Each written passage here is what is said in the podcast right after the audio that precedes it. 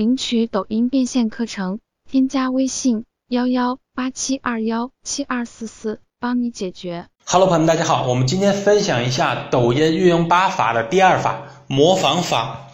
模仿法简单也不简单，怎么说不简单呢？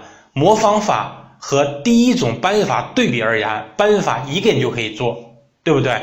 模仿法你最少得需要一个帮你举着摄像机的，它需要团队。第二个不简单是什么呢？模仿法有故事发生的背景，比如发生在地铁里面，发生在电梯里面，或者发发生在公园，它有一个外拍的要求，你得去外拍取景。搬运法不需要，搬运法在家里拿着电脑、手机就可以了，随时随地都可以做。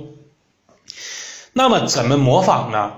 模仿分为两种，第一种是随机模仿啊，我们看一下随机模仿，就是你看到哪个视频或者段子火了，你就照着它去拍就行了。比如前段时间有一个小熊发传单，火了好长一段时间，对吧？还有各种经典段子，只要这个段子火了，你也照着去拍一个。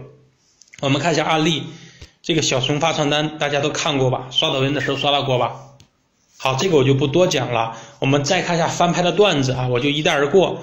第一个就是剥橘子，把橘子扔到垃圾桶里面了，橘子皮留下来，这种尴尬的一个段子，刷到过没有？这个呢，就是我给你妈买了个手机，在车上。连环套，手机跟他妈通着话了啊！类似的搞笑段子，你你们都看过吗？刷到过吗？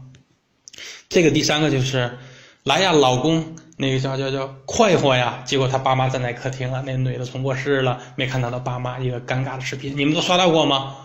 这个就是你模仿的第一个源泉，哪个段子火了你就模仿哪个。第二个叫系统模仿法，系统模仿法呢，就是你找到一个对标的账号，一个 IP。对吧？你就模仿他，他出来一个段子，你别等他火，你就可着一个人去模仿，这个能明白吧？